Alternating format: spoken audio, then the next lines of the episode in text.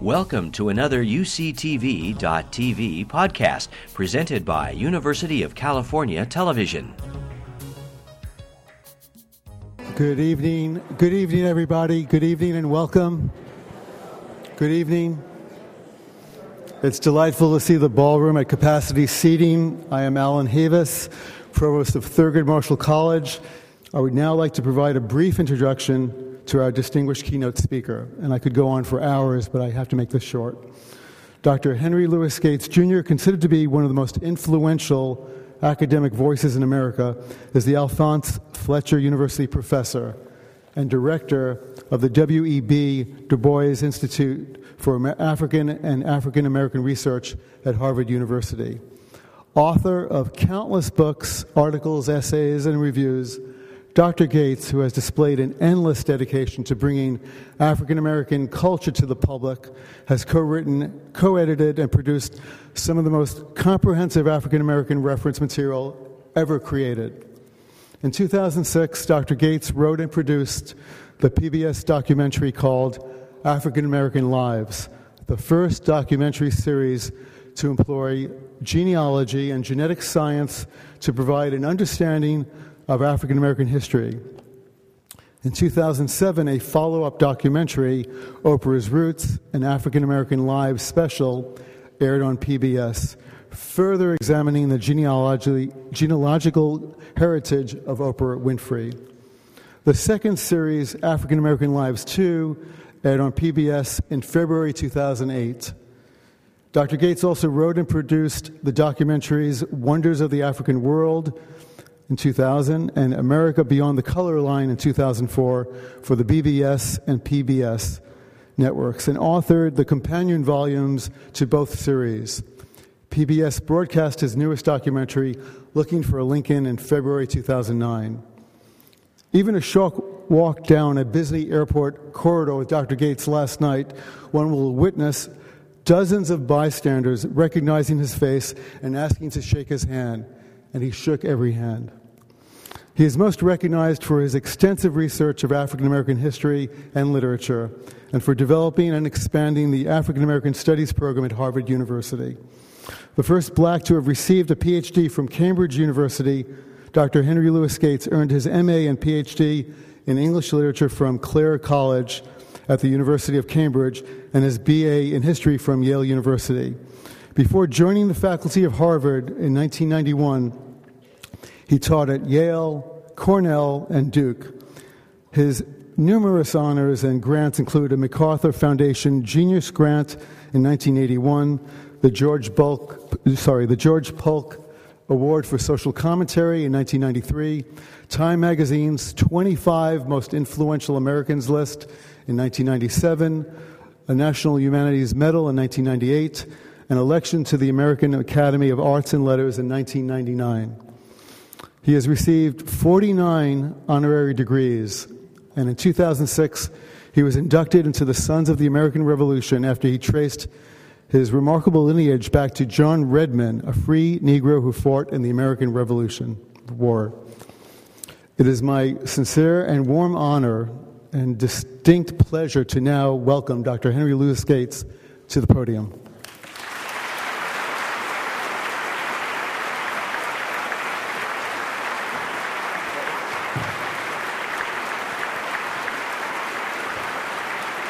Thank you.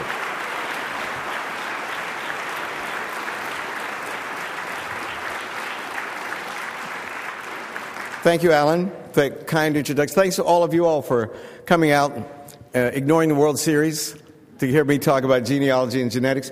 Alan was right. We flew back on the um, same plane from um, New York last night, and uh, just by coincidence. And then he was kind enough to drive me um, to the hotel. And he said that that a few people recognized me and um, asked to shake my hand, but he did. The only reason, not because of my scholarship, because I was arrested. Everybody knows. they go, "You're the beer guy. You're the beer guy." I go, "Yeah, I'm the beer guy, man. You know." Do you know how many people have asked me, "Was the beer cold?" I mean, they all think it's original, right? I go, "The damn beer was cold. It was cold, man." It was cool. How was the beer of the month? Oh man, it was great. Best beer I ever had in my whole life.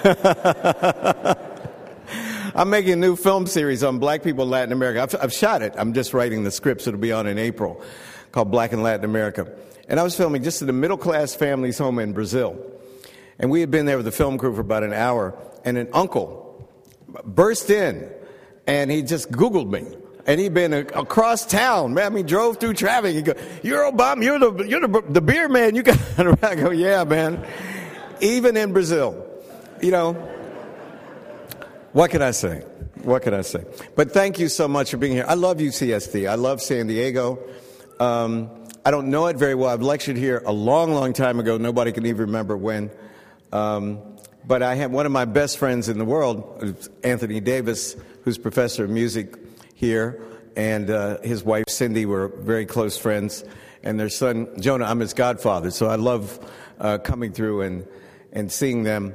But especially, um, uh, I think whenever I uh, come near San Diego or or here, I think about um, Sherley Anne Williams, who was a great professor of African American literature and a great novelist. And um, I miss her very much. She died much too young. And uh, earlier at a reception, but I want to announce this in case anybody wants to um, uh, contribute. I decided to take part of my honorarium and um, offer it to the university to create a prize in Sherley Anne Williams' honor. So give it up for Sherley Anne Williams.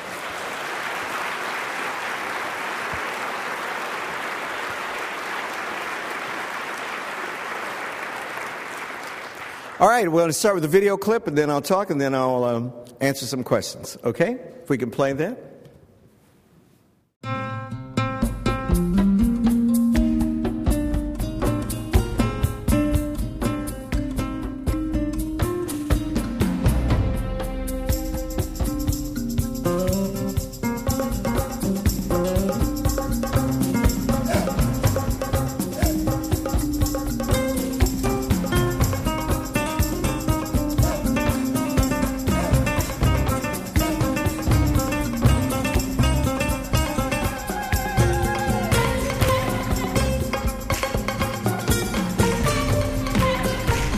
PBS in February African American Lives 2. Wow, I'm in for a ride here.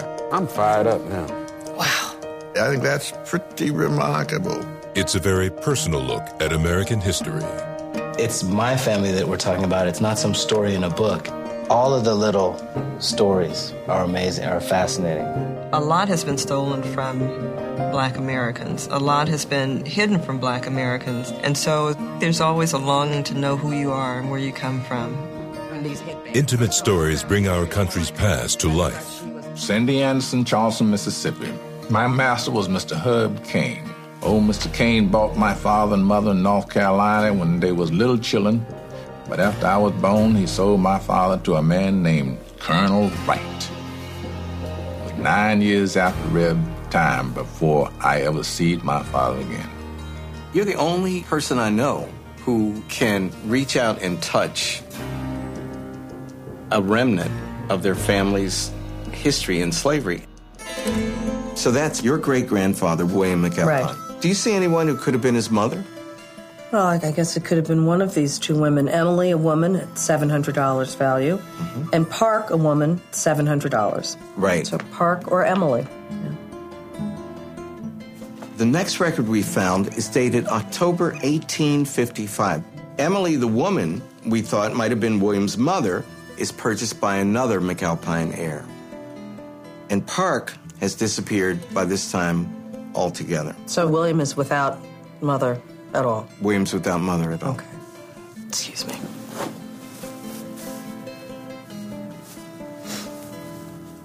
It's hard. I can only, um, you know, imagine being separated from my daughter. It's just hard, hard to imagine. And the exploration reveals little known events in history. Take a look at this Chickasaw Nation Freedmen Roll. This document is an official enrollment card for the Chickasaw Freedmen, the former slaves owned by the Chickasaw Nation. Owned by the Chickasaw Nation? Owned by the Chickasaw Nation. Your ancestors were enslaved by Native Americans. You are one of the few African Americans who was not enslaved by white people, Yeah, enslaved by Native I- I Americans. that- I don't know how I feel about that. That's mind blowing. And I had no idea. I mean, I had neither. This is amazing. There are moments of heartbreaking tragedy. Now, Ruth Griffin, your grandmama, had been born and raised in Blackstock, South Carolina. And her family owned land there. Did you know that? I don't know anything about her background. According to the 1930 census, the Griffins had disappeared from Blackstock, South Carolina. Now, we know that Ruth moved to Florida, but what happened to the rest of the family? Two of her brothers were named Meeks and Tom Griffin. I'm going to show you their death certificates. September 29. What's it say? Legal, legal electrocution. Cause of death, legal elect. They electrocuted my. Yep. We discovered that in 1913, your great uncles, hmm. along with three other men, were charged with killing a Confederate Civil War veteran, a white man named John Lewis. And the more we looked into the case, Tom, the more questions we had. So we discovered that the defense only had two days to prepare for the trial. There's no way that your two great uncles could have prepared a defense in so short a time. But essentially, the moment that your great uncles, Meeks and Tom, were accused of the murder, they were powerless to defend themselves. Five Negroes killed in the electric chair with protestations mm-hmm. of innocence on their lips. It's too late to get a to overturn the, con- Well, the no, conviction, huh? it's never too late. Clear their names. We can clear. We can still clear their names. Despite the heartache, there are stories of joyful triumph. This is a land deed from Benjamin B. Flagg, your great grandfather George Flagg's older brother. I, mm-hmm. Benjamin B. Flagg of uh, Yes, B. ma'am. Flagg of mm-hmm. Haywood County, Tennessee, for the sum of $25 cash, have sold to the trustee of Flag That's right. Flags, Flagg Grove Schoolhouse. Mm-hmm. One acre of land. one acre of land. Flagg Grove was my. No. He made it possible to create Flaggs Grove School. I went to Flagg Grove School, elementary school.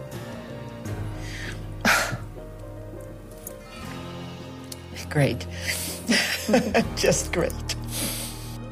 Your great great grandfather, Julius Caesar Tingman, served in the U.S. colored troops during the Civil War. I'm gonna cry. I can't believe it.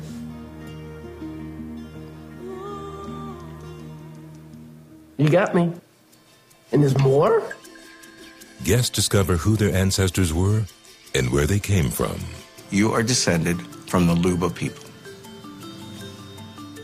Fascinating. You are 33% European. Really? And you'll see there's no figure for Native American because you ain't got no Native American. Set the record straight. Do I look like an Irishman to you? I'm here to find my roots. I've been looking for my roots. Looked all over Africa, couldn't find anybody, so I ended up up here. Peter, you are descended from a Jewish man. Well, that's uh, surprising. Every family worth belonging to has a Jew in it somewhere or other. This suggests that on your mother's mother's mother's mother's side, you are Mende. I know this is so. There's so many surprises here, but this one is it's not a surprise. And we consider what it means to be African American. You are what you have to defend. Hmm. Because it doesn't matter that I'm 19% European and 81% African in America. I have to deal with the problems that black people in America have to deal with. Right. I have the struggles and challenges that black people in America have. Is being an African American then cultural rather than genetic? For me, it's both. For me, it is it is absolutely both. Heritage is so complex that we have to be simple.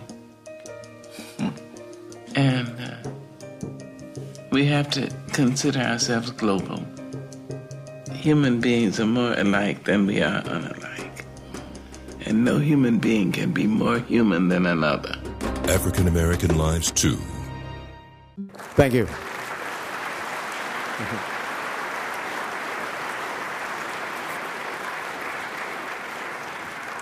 Thank you. Now, how did a guy with a PhD in English literature from the University of Cambridge get involved in doing genealogy and genetics, and what difference does it make to African American history? This is the oldest Gates that we can trace. Her name is Jane Gates. She was a slave. Uh, and I want to tell you the day that I met her, not literally, obviously, but when I first saw this photograph. It was July 3rd, 1960, and it was the day that they buried my grandfather, Edward St. Lawrence Gates. Edward St. Lawrence Gates was the son of Edward Gates Sr. My great grandfather was born in slavery, 1857. You can see how fair he is. His father was a white man. And this is my grandfather, Edward St. Lawrence Gates, born in 1879, died in 1960. Now, he was so light complected that the kids, you know, my generation, the cousins, called him Casper behind his back. he looked like a white man. We couldn't figure out why he looked like a white man, but he looked like a white man. So I am standing in front of his casket on July 3rd, 1960, holding my father's hand. I'm nine years old. Now, my father's still alive. Thank God my father's 97 years old, Henry Louis. He's the real Henry Louis Gates. My father is the funniest man I know. My father makes Redd Foxx look like an undertaker. I'll tell you how funny he is, because this is important to the story. When I was growing up, now I was born in 1950, I wanted to be, I wanted to go to Harvard or Yale, and I wanted to be a Rhodes Scholar. I wanted to go to Oxford or Cambridge. My mama, God rest her soul, um, wanted two doctors. My brother's an oral surgeon, and he's five years older than I am, and there was a little old me. In my day, little color boys and color girls, as we would have said in the 50s, who were smart would raise to be doctors. That was the next closest thing to um, divinity that you could be in the black community. So that's what I was going to be. But I wanted to go to Harvard, Yale, and I wanted to go to Oxford, Cambridge. So I I've always been, as our people say, been blessed in the classroom. And um, I um, went to junior college, and so I'm a big fan of junior college. It's junior college my freshman year. And then I transferred from Piedmont, from Keyser, West Virginia, from Potomac State College to Yale, and I did very, very well at Yale. And um, I was junior year Phi Beta. I was um, graduated summa cum laude, and I'm telling you that not to brag, but because I knew that I was going to get one of these fellowships to go to Oxford or Cambridge, because I was black, I was from West Virginia. You know, it was 1973, and I had almost straight A's. So, you know, what's not to like, right? So, I applied to all of these fellowships to go to Oxford and Cambridge. I applied for Rhodes. I applied for Marshall. I applied for Fulbright, for Keasbey, um, Mellon, all these fellowships. And I knew I was so cocky, particularly I want the students to hear this. I was so cocky, I was so overconfident. I thought I would get all seven, then I'd be pick and choose like a deck of cards, you know, like a hand. So, okay, which one I want to take? Um, but guess what? The first six, I was a finalist for the first six, and I didn't get any of those fellowships. None of those fellowships. And I was in real panic because I hadn't applied to any kind of graduate school because I was going to go to Oxford or Cambridge, right? And my girlfriend at the time was is now a professor at um, Stanford, African American woman, Linda Darling, Linda Darling Hammond. Many of you know her. We were big junior year item at Yale. You know, that's back in the day. We had dueling afros. I had a big fro. I know it's hard to imagine. but it's true. You could go online and look at my fate, whatever the equivalent Facebook was back then. I had a, you know, Cornel West, my main man. Cornel West looked like a crew cut, that afro. so I tell Cornel, but he doesn't believe me either. so I went to Linda and I was in tears. You know, what am I going to do? She called me Skippy because that's my nickname. My mama called me Skippy, said Linda. So she goes, You're being phony. You're being artificial. Just go in there and be yourself. So I went in for my last, I mean, what do I have to lose, right? I went into the last fellowship, and I got this fellowship. They only picked two of these fellows to go to the University of Cambridge, and I was one of the people. And it was the happy, other than the day that my days my two daughters were born, ladies and gentlemen, it was the happiest day of my life, without a doubt. So I went back to Calhoun College at Yale, you know, the dorms at Yale are like here named uh, colleges. This was named for that great liberal, John C. Calhoun. we used to call it the Calhoun Plantation back in, uh, back in the Wild West days of Revolution. We'd always, we'd picket and boycott trying to get them to change the name of this Cal- Calhoun College, but they wouldn't do it. So I went back to my room in Calhoun College and I called back home and it was four o'clock in the afternoon. I'll never forget it. And daddy picked up the phone. And I said, Daddy, Daddy, put mama on the extension phone. Remember those days you didn't have two phones. You had a phone and an extension phone. I don't know what genius thought of this system, but you had an extension phone. So daddy was downstairs, Mama was upstairs. I go, Mama, Daddy, you'll never believe it. You'll never believe it. I'm the first Afro American. Now remember, this is 1973. We were Afro Americans back then.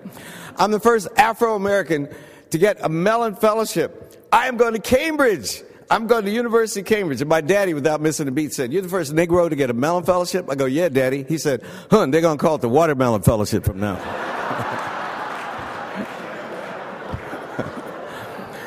now, you talk about politically incorrect. My father is the most politically incorrect person I have ever met. so, armed with my Watermelon Fellowship, I went off to University of Cambridge. I cite that just to say how funny my father is. So go back with me to July 3rd, 1960. I'm holding my father's hand, the same funny man, standing in front of his father's corpse. And I stupidly, you know, looked at how white my grandfather looked. Now, if he looked like Casper, alive with blood coursing through his veins, imagine how white he looked dead. He looked like he was alabaster and big coated with white paint. And I thought he looked ridiculous. And I heard this noise from my father so I thought he was laughing at how ridiculous we called him Pop. Pop Gates was. And so I started to laugh. Now, all, as we would have said then, all the colored people in Cumberland, Maryland were gathered in the Kite Funeral Home because my grandfather was a prominent man in the black community. And I started laughing in front of my grandfather's corpse. Fortunately, I looked up to my father to share the joke, and the noise that I'd heard was tears, sobbing. He was crying hysterically over his father's death.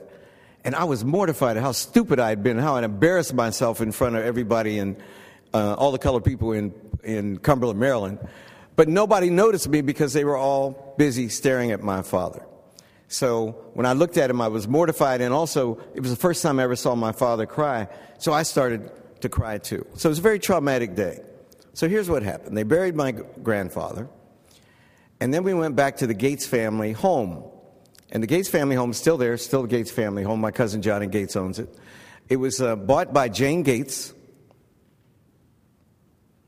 This woman, this is her midwifery costume. She was a midwife.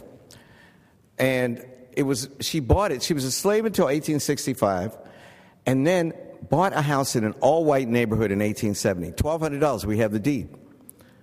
Now where'd she get that money? She didn't save her pennies in slavery, right? So, you know, this is all, and all the kids look white. So you don't have to be Sherlock Holmes to begin to figure out, figure out where this came from, right?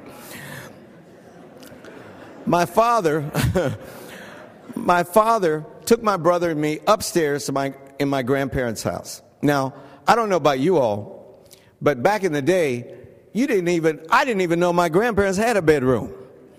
We never went to my great, your grandparents' bedroom. You know, things were very formal. You called, I still call my, well, my father's 97, so most of his friends have passed, but there are a couple who are, who are alive. I still say Mr. Ozzie and Miss Mary. I never would presume to call them by their first name. You know, I don't know how it is here. You all are more casual in California. But when students come to me, I just turned 60, right? And students um, say, Well, can I call you by your first name? And I go, Yes. And they go, What's that? I said, Professor. when you get a PhD, then you could be talking about my first name. So, anyway, but I'm old school. So, my brother and I are being taken upstairs in my grandparents' house to their bedroom. We didn't even know they had it upstairs, right? So we, we, we are looking at each other like, where are we going? And my dad takes us back to their bedroom, and they have a sun porch off their bedroom. It's still there. And Daddy, I can see it just as clear as, as if it were yesterday. Daddy takes us out on the sun porch, and there's a big cabinet, uh, like a wardrobe. And he opens it, and it's full of bank ledgers. My grandfather was a janitor and cleaned the First National Bank in Cumberland, Maryland. And he was stealing these bank ledgers. So my brother and I looked at each other like, damn, we must be rich, you know? we go, you know, he's got bank ledgers, must be counting our money. But as soon as Daddy opened them, he was looking for something, and my brother and I looking over his shoulder. They were scrapbooks. My grandfather clipped newspapers, and he was uh, he had two fascinations that I could see even looking over his shoulder. And I own one of these. Um, well, I have a um, um, printout of one. We we had it had a photographer take a picture of one because it's so valuable now. The one that's that's um, left in the family. He had a, a mordant fascination with death, so that every kind of death people killed in airplane crashes, people killed in railroad crashes, people killed in automobile crashes, but particularly the war dead. Every day in the newspaper, the number of people were killed that the day before in World War II. He clipped it every day. So Daddy was turning these pages looking for something. His other area of special concern was black history. He had all these articles. The first Negro judge in um, New York City, 1942. I mean, I was amazed to see that he was a race man, you know, deep down. And that was a good thing. Um, you know, what Adam Clayton Powell was doing in Harlem and in, in Congress, and, and lots of things like it. Marian Anderson's famous concert on the steps of the Lincoln Memorial. All that's in these um, multiple volumes, these scrapbooks that were made out of uh, bank ledgers. But Daddy's starting, he's looking for something, looking for something, and finally he finds it and he goes, Here, you boys, look at this. And it was an obituary. And it was an obituary dated January 6, 1888. And it said, Died this day in Cumberland, Maryland, Jane Gates, an estimable colored woman. An estimable colored woman. Daddy said, That is the oldest Gates, and I never want you to forget her. Well, the next day was the 4th of July. Um, oh, well, we went home that night. And before I went to bed, we were always, my father worked two jobs. He worked at a paper mill in the day, and he was a janitor in the evening. So we always had, um, you know, among the black community, we always were very comfortable. And I always had my own bedroom, and so did my brother. And more importantly, for my mom, I always had a desk and had a bookcase. And that night before I went to bed, I had one of those red Webster's dictionaries. Remember those Webster's dictionaries? And I kept it on my desk. And the last thing I did before I went to bed, I looked up, Alan, the word estimable, because I didn't know what it meant. And I thought, wow, this lady must be very special. The next day was the 4th of July, and we had the, what we used to call the colored picnic, the colored cookout, and everybody black in our segregated town. Piedmont, West Virginia, by the way, is halfway between Pittsburgh and Washington on the Potomac River. And Cumberland, it's right on the Maryland West Virginia border. The Gateses lived in Cumberland, Maryland. The Colemans, my mother's family, lived 20 miles away in, um, on the West Virginia side. So we went to the cookout, and on the way back, I stopped at Red Bull's newsstand in the middle of our town. Population 2,000 people. An Irish Italian paper mill town with 2,000 people when I was born, 386 of whom were black. All right, so you get the picture. I stopped at Red Bull's newsstand. I bought a composition book. And you know what I did that night? I interviewed my parents about their family tree. I asked them what their mother's name was, their father's name, where they were born. I had absolutely no precedent for doing this. I have no explanation today of why I did it. But since that day, in July 1960, I have been obsessed with my own um, family tree. So that's how I got interested. Now, I was just a little kid, so I would get bored with these composition books. Sometimes I would even lose them. So I would start the whole process over again. But I never lost the passion for finding out about my ancestors on the Coleman side and the Gates side. And we could go back to Jane Gates, and this was her son. She only told her children, she had five children, she only said they were fathered by a white man, which was obvious if you look at her kids, and they all had the same father. But she took the secret of this white man's identity to her grave. And you know how it was back in the day. I mean, way back in the day. People didn't want to talk about slavery. You know, we've lost so many records because our people have suffered so much, and they don't want to relive that pain. And it's a great loss to us as scholars and as people, and as a people, not to have that record. So she took the identity of her lover, the man who fathered all of her children, to to her grave. But this was her son Edward, who um, she had a two. Uh, he had a 200 acre farm which, where my father was born. It's still there, Patterson's Creek, West Virginia. And then, as I said, This was his son, Edward St. Lawrence Gates. Well, cut to 1977. You could say, what's the greatest event in the history of miniseries and TV? Roots. So you could say since 1977, I've had one serious case of roots envy. You know, I had this little composition book. I could go back to my great great, I mean, my great grandmother, great great grandmother on my father's side. On my mother's side, great grandmother. But that was it. There was Alex Haley coming out of the blue, could go all the way to Africa. He could go to the ship that, that brought his African ancestors over, and then he went all the way back to Gambia. So I was totally jealous of Alex Haley. And um, I, so I had a profound and severe case of roots envy. But I figured, well, I'll never, um, only Alex Haley could do that, right? So I got to know Quincy Jones in 1999. Anthony Appiah, my dear friend, and I edited the Africana Encyclopedia, and then we founded Africana.com, which we, and um, we needed some investors, and by this time, it's complicated, but I got to be friends with Quincy Jones, still a great friend of mine. And um, Quincy introduced me to Alex Haley. And more than that, Quincy, it turned out, was obsessed with genealogy as well. Quincy scored the music for Roots.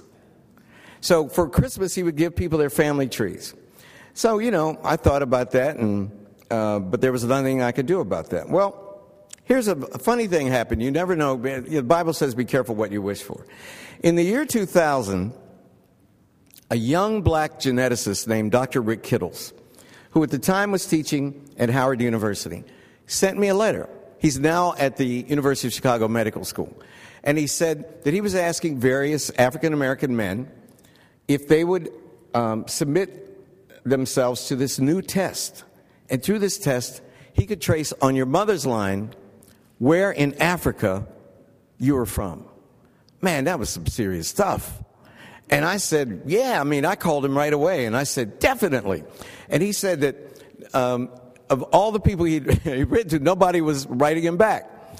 And I later, I couldn't figure out why, but I later found out why. So I said, Would you want me to come to Washington? He goes, No, I'll come up to um, Harvard Square. It's where I was living. So in a, about a week later, he showed up. And now, I've had many operations. I, I, broke my hip when I was playing football when I was about 14. It was misdiagnosed by country doctors. So I've had a zillion operations on my leg, right? So I know about having blood extracted. If you could see my veins, my veins is just look at a vial and blood pours out, right? I'm, I'm very easy to get my blood. Well, after a half an hour, I realized that two things: that Dr. Rick Kittles is a brilliant geneticist, but he's not brilliant at extracting blood. I also realized why no other black male was stupid enough to let him come up to try to take their blood. Because that brother kept poking around, and I thought, damn, this Kunta Kinte stuff is hard work. How badly do I want to know where I'm from in Africa? But I really wanted to know. I'd wanted to know since I was nine years old, so, you know, let's go for it. So finally, see, at the time, you had to extract a lot of DNA in order to run the test. Now, you just swab your cheek or spit in a test tube, depending on the company that, that you use. We could talk about that a little bit later. So it's very easy and it's very painless. So I waited and I waited and I waited. You know, Rick Kittles went back to Washington. I waited, waited, waited for the result. And I didn't hear from him. So finally, I called him. And you know how people do. I, uh, he picked up the phone after I called him about a million times. He goes, Oh man, I was just about to return your phone call.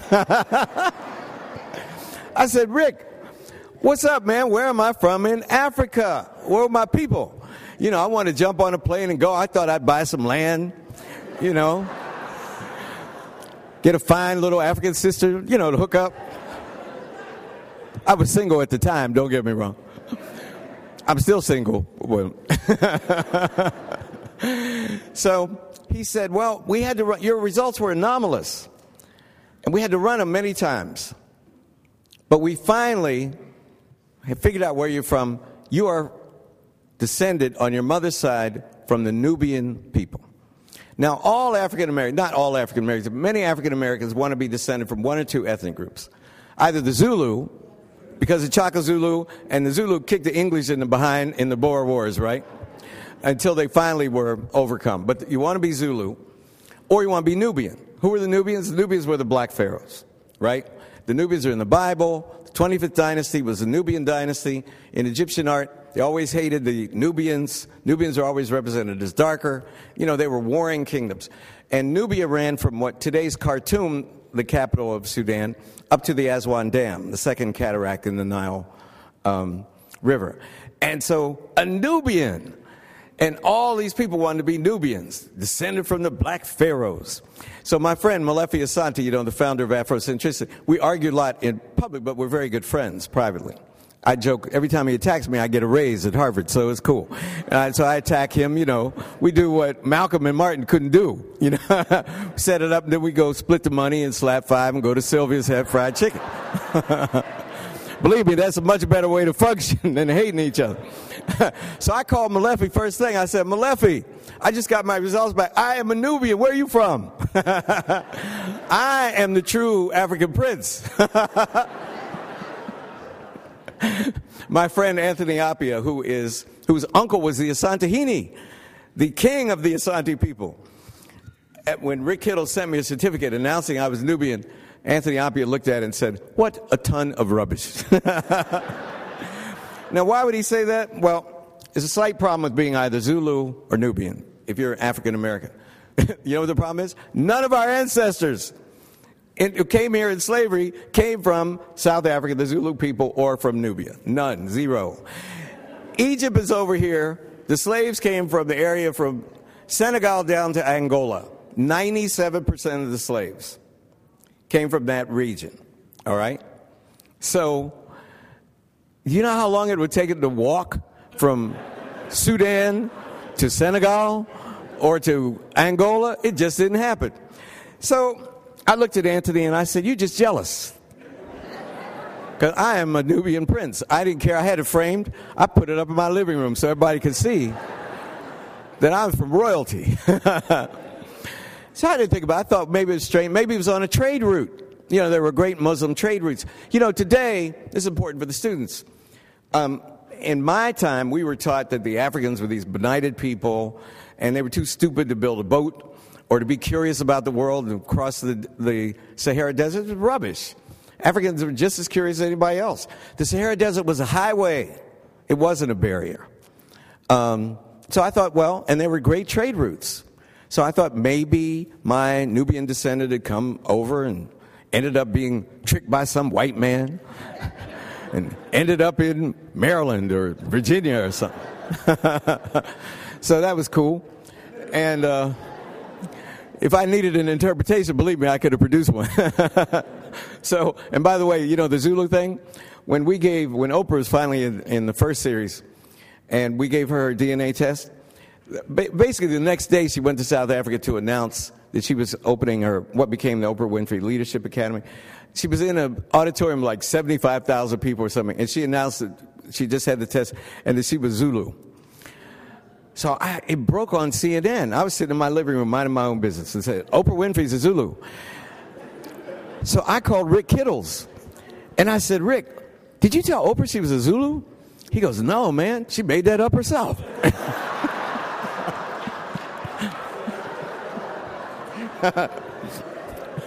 it's a true story. It's a true story. I would lie to make you laugh, but I'm telling you a true story. So I said, Rick, are you in your lab? He said, Yeah. I said, Is anybody there? He said, No. I said, When the results come in, make her Zulu, man. you know? I said, You back there making it up anyway.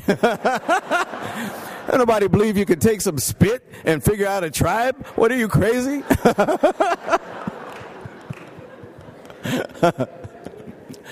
so anyway, I was a Nubian and it was cool. Well, here's the miracle, one of the many miracles, thank God, that happened in my life. I got up in the middle of the night, and to be honest, I have to tell you, I got up to go to the bathroom. And I was standing there in the bathroom, minding my own business. And I had an idea. And here's what was the idea I would take this passion I had from the time I was nine years old in genealogy, and I would get eight prominent African Americans, and I would trace their family tree back into the abyss of slavery, back to the time when the paper trail disappears, because inevitably it disappears for all of us, all of our ancestors. It just wasn't a paper trail. You can't trace people, there's no printed record. And then when the paper trail disappears, I would do their DNA and tell them where they were from in Africa. I was so excited. I had tears in my eyes. And I couldn't wait till the next day. The next day, I called my buddy Quincy Jones. Now, Quincy is like a vampire. Quincy is up all night long because he was a jazz musician. And when the sun comes up, he goes to bed. So you can't do business with Quincy till after 3 o'clock in the afternoon. That's just the way it is. So I waited till 3 o'clock in the afternoon and I called out to Bel Air, or up to Bel Air now. Yeah, I forget where I am, San Diego. And um, I said, and he picked up, and this person put him on the line. I said, Q, would you, if I could do for you what Alex did, would you be in a PBS series? I had no money, I had nothing, just an idea. And this is very important to the students. I just had an idea. And I said, Would you be in it? And he said, Could you do that? And I said, Yeah. He said, Does it hurt? and I lied and said, No, no, it doesn't hurt. I said, Are you in? He said, I'm in. Now, who's his best friend? Oprah Winfrey. So I said, Okay, man, you're in. I waited, beat, beat. I said, Would you call Oprah and ask her to be in? He went, uh, No. But he said, I'm going to do something, you know, because everybody hustles Oprah. And if you're a friend, you can't be bringing ideas, you know, because people want Oprah to write a check to do everything. Hmm. So he said, I'm going to do you a favor. I'm going to give you her secret name and address. And you write her a letter. And uh, no guarantees, man. And so I wrote a letter Dear Ms. Winfrey. And, you know, I figured it's like throwing a, a, a message in a bottle, throwing it in the ocean, right? A week later, it was a Sunday, my cell phone rang and it was Quincy calling. And I said, Hey, Q, what's happening? And a deep woman's voice said, Dr. Gates, this is Oprah Winfrey. Thank you, Jesus. what are you talking about? Oprah Winfrey was calling me. people don't call, powerful people don't call you with bad news. Somebody told me that a long time ago. If she was calling, it was good news. She didn't call and say, I got your letter and no.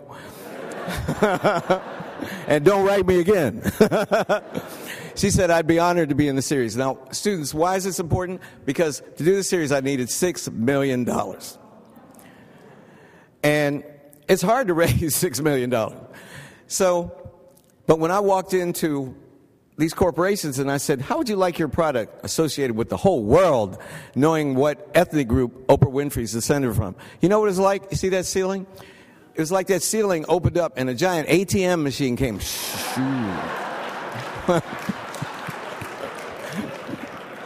they said, How much you need? It's like that Eddie Murphy routine. Remember when Eddie Murphy, Tony becomes white and he goes to the bank and they, he goes once, he wanted to fill out the application. They go, What application? There are none of them here. How much money do you need? well, that's how it was for me. And the result was African American lives. Um, and this was the poster. I don't know if you could see it. But in the upper left hand corner, Whoopi Goldberg. Whoopi heard that we were doing the series and called and demanded to be in the series. Uh, Tony and, and I graduated from um, Yale, as I said earlier. Our classmate was Dr. Ben Carson. And you know Ben Carson's chief of pediatric neurosurgery at Johns Hopkins, the first surgeon successfully to separate Siamese twins and joined at the head. Um, you know, I, want, I didn't want all entertainers and athletes. I wanted to show white people, as we say, that they were, you know, black doctors, neurosurgeons. You know, his brother was serious. Mae Jemison, the first black astronaut, graduated African American Studies major at Stanford, then went to medical school, first black female astronaut. You know, you can't get more scientific than that. There's the big O under her. There's Quincy in the middle. Chris Tucker, I'd gotten to know Chris Tucker by this time, who's, I think, a genius, one of the funniest people uh, Bishop T.D. Jakes. I wanted a man of the cloth or a woman of the cloth. And T.D.'s my homeboy from West Virginia. Not that many black people in West Virginia. So I wanted T.D. to be in it. And um, then my colleague under Chris is Sara Lawrence Lightfoot, who's a professor at Harvard of sociology. And the result was African American lives. It was a total risk, a total gamble. And you know what? It was the, got the biggest rating of any documentary in the history of PBS. Thank you.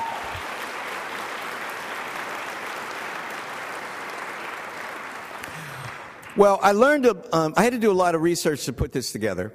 And I learned a, few facts that I want to share with you. And then um, I'll stop and I'll uh, answer some questions. But this is fascinating. It has implications for everyone of African descent in this room. We're all Africans. I was talking to the students, had a great meeting this morning. We're all descended from Africa, but 50,000 years ago. Um, and most of that African DNA, as it were, has disappeared. And it, it's complicated to explain.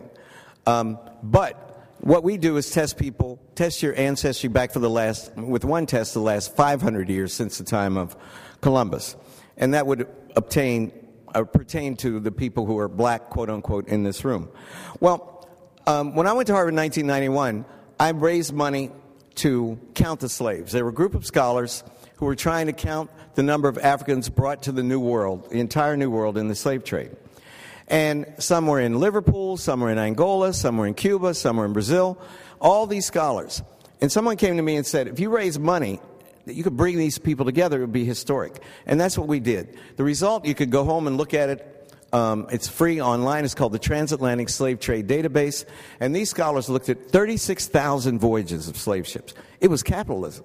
So the records were there. It was property, right? And those records are still there. And guess what? They counted 12.5 million Africans shipped between 1502 and 1867 to the New World. 12.5 million, 15% about died in the Middle Passage. So let's say 11.2 million, we know, Africans, our ancestors, got off the slave ships in the New World. Here's the amazing fact of that 11.2 million, only 450,000 came to the United States only 450,000 Africans came to the United States between 1619 and, well, the end of slavery was 1865, but most of the, 99% of the slaves are here by 1820. All the rest, over 10.5 million, went to places essentially south of uh, San Diego, Texas, and Miami. They all went to the Caribbean and Latin America. Isn't that astonishing? And we know that over 5 million of those slaves, that's what this uh, slide shows, went from Africa to South America. Um, just under uh, 4.5 million were shipped directly from Africa to the Caribbean. And 388,000 Africans were shipped directly from Africa to the United States, and another 60,000 touched down briefly in the Caribbean and then came to the United States. And we know where they were shipped from. So that we know that 16.7% of our ancestors came from eastern Nigeria, Igbo land. Um, 2.4% came from Benin and western Nigeria. 24% came from Congo, Angola. That means if I did the DNA of every black person in this room, one in four of you would descend from an ethnic group that is clustered around Congo, Angola. It is an amazing, amazing tool, and this thing didn't exist 15 years ago. Um, so that we, and we know that um, another 24% of our ancestors came from Senegal and Gambia, Senegambia, and that's where, remember, Alex traced his family to. So it's an incredible, um, it's a, an incredible tool. We also know that how, how American are African Americans? Well, by the day Thomas Jefferson, who was the father of um, the Declaration of Independence, and the father of Sally Hemings' children, by the way. The day that Thomas Jefferson wrote the Declaration of Independence, 75% of our African ancestors were here in this country. By 1800, 80% of our ancestors were here, and by 1820, 99.7% of our ancestors were here. Here's another amazing statistic. 1860, there were 3.9 million slaves, according to the federal census. Um, and there were 488,000 free colored, as they were called, or free um, African Americans. Now, this is the shock. Of that four, figure of 488,000 free African American people, only, um, I'm sorry, of that figure, there were only 225,000 living in the North.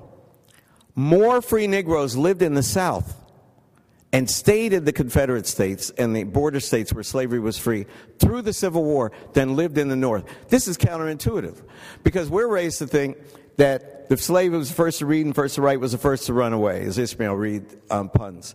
But that's not the way it was. And why would that be? Because in many of these states, when you were free, your master, in order to discourage your master from freeing you, your master had to give you property and had to give you enough money to survive. So what are you going to do? Go to New York? Go to Philadelphia where you knew um, no one? Or stay in the South? And that's what they did. This is the kind of amazing stuff that we discovered. Now, we gave everybody in the series three tests. Um, if you're a man, we gave you a Y DNA test. If you're a woman who had a male descendant of the father or the grandfather, we gave th- that man a Y DNA test. The reason the men are men in this room is because of Y DNA, but women don't have Y DNA. We all have mitochondrial DNA. And your mitochondrial DNA you, d- you inherit from your mother. Your Y DNA from your father, if you're a man, is exactly the same. Your mitochondrial DNA from your mother is exactly the same. Yours is, whether you're a man or woman, is the same as your mother's, hers is the same as her mother's, hers is the same as her mother's. That's why they can trace you back to Lucy, or trace us all back to Lucy through your DNA.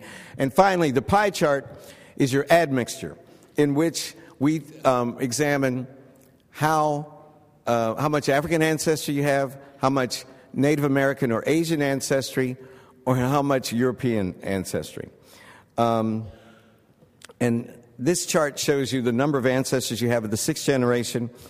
We have um, two parents, you have four grandparents, you have eight great grandparents, 16 great great grandparents, all the way up to 64 uh, great uh, great grandparents. And this is how your DNA markers are passed down. Your Y DNA is passed down from a father to his sons, and a mitochondrial DNA is passed down from a mother to the son or daughter. And what we do to trace your African ancestry, we have this huge database. We go all over Africa testing people. And we say, what is your ethnic group? And they might say Igbo or Yoruba. And then we test this young lady right there. And if you match in the computer, it's like ding. If you have the same mitochondrial DNA structure as the person who says they're Igbo, and lots of Igbo people, then that means you share an Igbo ancestry in common. It's as simple and as complicated as that. We call it guilt by association. And that's how we find. Now, this is, uh, and I'm going to wrap up and take a few questions because uh, they have to take me to dinner after this thing is over. We sign books because I could never eat before I talk, and I want a glass of wine. I, I can't come to California and not do that. But doing these series, I found the, the big three myths of African American genealogy. The first one is that I am descended from an Igbo princess, and she was so beautiful that her foot never touched the sordid soil of slavery. That there was a German count walking by the shipyard, the docks in Charleston, and he looked over and saw my great great grandmother and said, Man, she is fine. that is my Igbo princess. And he goes and he buys her and makes her his wife, and they live happily ever after. It never happened. never happened. And Malcolm Gladwell. I was on Martha's Vineyard uh, a couple summers ago, a very prominent African American woman said to me, I said, Do you know where your ancestors were in slavery? She said, We were never slaves. So get point number two, because my great great grandmother was an Igbo princess. And there was a German walking by, and he bought it. I go, Oh, really? And the next day, and I told her that was true. She got very angry at me, so I decided to be cool about how I told people that they were believing myths. The next day, Malcolm Gladwell, who's in my last series, Face of America, I called him and I said, Malcolm, would you be in my new series? He said, Yeah. And I said, How far can you trace your ancestry? He said, Oh man, I'm so glad I got somebody to tell. You know, we found out I'm descended from an Igbo prince. I go, Yeah, yeah, I heard that story. The third myth, okay, I want everybody to be honest. Just the African Americans in this room. How many of you are descended from a Native American? Just raise your hand. Don't be ashamed. There you go. Look at all them Native Americans. Well, I got news for you. None of y'all descended from Native Americans. My grandmother had high cheekbones and straight black hair. Every Negro I know claimed that in 1950. Well, guess what the DNA evidence shows? Only 5% of the African American people, one out of 20, have any significant Native American ancestry. But, but one out of 20. But on the other hand, 58% of the African American people have a significant amount of white ancestry. You know that those high cheekbones and straight black hair? That came from your white great great grandfather. The average African American and the average Native American never saw each other. I don't know about you all, but you can't sleep with the internet can do a lot, but you can't sleep with somebody you can't see. the average admixture for African Americans is the average black person is 77% black, um, 17.5% European, and 5% Native American. Now, I went to see, I was telling the students this morning, I went to see LeBron lose against the Celtics on Tuesday night. I'm very happy to say. Yeah. and um, I was thinking if I did the DNA of all the black men on the court, which was everybody on the court when I got this idea, if I did the DNA of all the black men on the court or all the black men in this room, one in three of you descend from a white man. 30 to 35 percent of all African American men and their Y DNA goes to Europe not to Africa because of enforced um, sexuality, sex, you know, rape, or and at, at the best an unequal power relationship. Um, because you know, I found uh, Morgan Freeman in African American Lives. His um, white overseer impregnates black slave. That's Morgan's great great grandmother. So you figure it's rape, right? Well, guess what? I ended up showing him their tombstones. They lived together illegally in Mississippi from the time of the abolition of slavery to their death. So they had some kind of connection. So that maybe, you know, maybe it is possible. I don't know. You know, it's complicated. How can you love somebody who owns you? But who am I to say? But it was very complicated. But in most cases, it was enforced sexuality at the least and rape at best. Here are the figures 1% of the African American people have at least 50, 50% European ancestry the equivalent of one parent. 19.6 of the African American people have at least 25% European ancestry. 58% of us have at least 12.5% European ancestry, the equivalent of one great grandparent, and only 5% of the African American people have at least 12.5% Native American ancestry, equivalent of one great grandparent. So, for those of you who raise your hand, I've identified the uh, Native American tribe you're from. It is the Blackfoot tribe. That is where you're. So, ladies and gentlemen, in conclusion, what we were trying to do is use the new sophisticated tools of genealogy, uh, ancestry tracing, and genetics not to take our people back to the future, but to take them black to the future. Thank you very much.